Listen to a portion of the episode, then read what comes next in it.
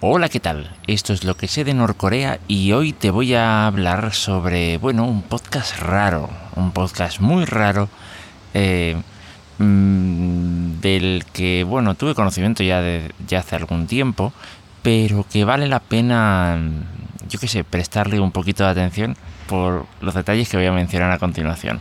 Bueno, el podcast se llama Podcast Voz de Corea Em, en el mismo podcast menciona que no es oficial, no se trata de la voz de Corea, ¿de acuerdo?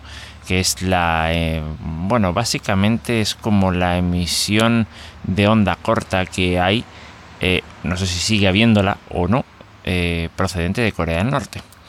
Bien, esta, esta emisión, insisto, no sé si sigue o no, lo que sí sé es que cuando ha estado, lo ha hecho de forma interrumpida, y digo bien, interrumpida, no ininterrumpida, ¿vale?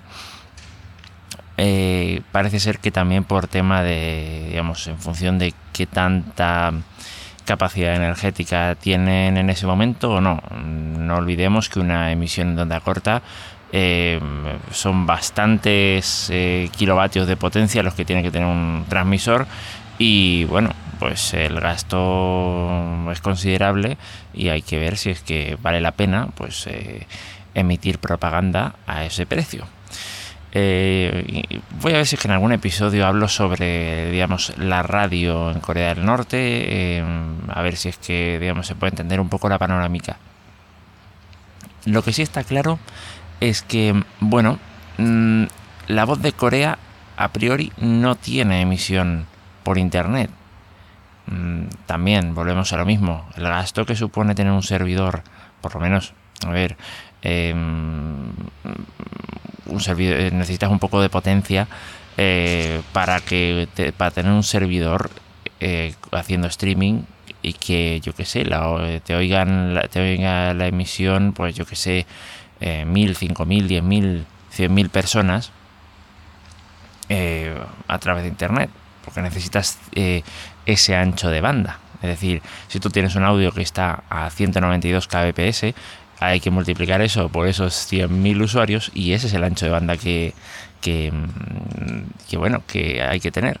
Y si recuerdas en el episodio en el que hablé sobre Internet en Corea del Norte, em, pues eh, básicamente es un poco es un poco complicado. Se estima que el ancho de banda de Corea del Norte es de un de un gigabit ¿vale? De media.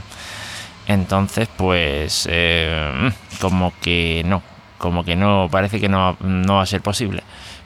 Eh, y sin embargo, tú cuando escuchas este podcast, bueno, escuchas una emisión limpia, un audio limpio, no como el que oyes en una emisión de onda corta. Em, y también eh, ocurre algo interesante. En el penúltimo episodio, por lo menos a fecha de hoy, y no creo que vayan a subir nada más, pero en el penúltimo episodio de este podcast, que de paso dejaré, eh, pues eso, las, digamos, el feed eh, y toda la forma de hacerse con él, digamos, de las que he podido descubrir hasta ahora, lo dejaré todo eso en las notas del episodio. Mm, bueno, en el penúltimo episodio, en torno al minuto 15, ocurre algo curioso. Se escucha un sonido, un pipín o un cling, o no sé cómo hacerlo eh, con la propia voz, pero es el típico ruido que hacen las notificaciones de WhatsApp web. ¿Vale? Mm, yo ya no uso WhatsApp desde hace un año, por voluntad propia, pero, pero sí que recuerdo estas cosas. Y la versión web tenía este, ese, ese ruidito, ese ruidito de notificaciones. Eh, lo cual a uno lo hace, le hace pensar, dice, ¿cómo se produjo la grabación de, este, de estos episodios? Porque claramente eh, tiene que haber sido por un aficionado. Bueno, ya el podcast te dice que, que, no es oficial, pero no hay forma de contactar con el podcaster ni, ni nada por el estilo. Está subido en Evox y no hay forma de contactar con esta persona. Pues bien, eh, tengo varias sospechas. Evidentemente, la primera hace mucho tiempo fue que, bueno, que esto tendrían algún tipo de emisión interna a través de internet o algo así y esta persona podía acceder a ella o no, sé. No, creo que no, no, va por ahí la cosa. Eh, va por el hecho de que eh, la voz de Corea en, tiene emisión satelital.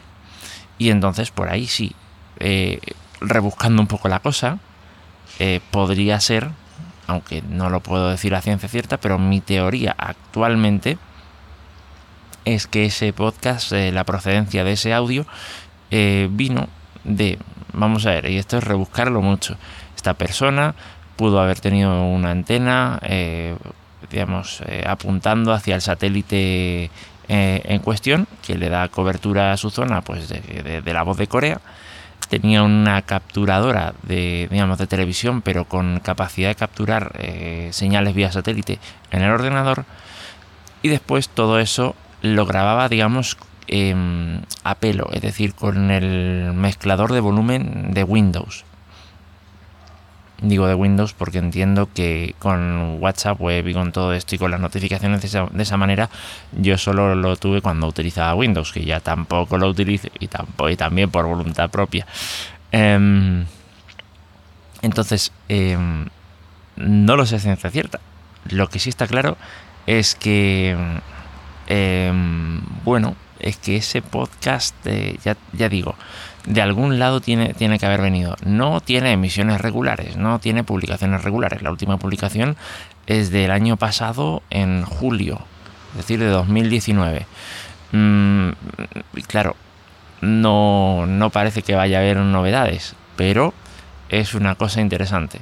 A lo mejor abandonó el proyecto por falta de comentarios. Creo que solo me encontré uno por ahí en Evox eh, que le decía, uh, buen, buen audio o qué, o qué hermoso audio. Em, y bueno, eh, eso es. ¿Y de qué trata el podcast? ¿O de qué trata la voz de Corea? Bueno, ya he dicho, propaganda. Pero es una forma muy interesante de, de tratarla, muy al estilo, vamos, me puedo imaginar eso cuando veo la televisión, digo, más o menos tiene que ser el mismo estilo, ¿vale?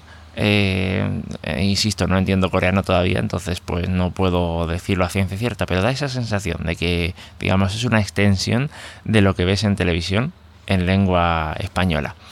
Em, y tiene unas pronunciaciones bastante, bastante curiosas. O sea, por ejemplo, las dobles L's todavía las siguen pronunciando como Em, yo qué sé, pues gallina, ¿vale? Pero, las, pero además no sé si será por el acento o por tal, las enfatiza demasiado. O sea, por ejemplo, eh, te escuchas eh, que te dicen, por ejemplo, estamos hablando del desarrollo de la población. Eh, bueno, no de la población, no, de las masas. Que, que, que, vamos, le meten las masas por todos lados. Em, en fin, pero eso, eso es. Eh, si alguien quiere escucharlo, ya digo, dejo todos los datos en las notas del episodio y yo creo que vale la pena echarle una oreja. Em, advierto que 15 minutos después, eh, por lo menos en mi caso, me pilla un ataque de aburrimiento, vamos, porque es que ya de verdad es que es muy monótono, es muy monótono, honestamente. Eh, pero parece que así eran o siguen siendo las emisiones de La Voz de Corea. Que de paso, La Voz de Corea en sus orígenes creo que era Radio Pyongyang. ¿De acuerdo?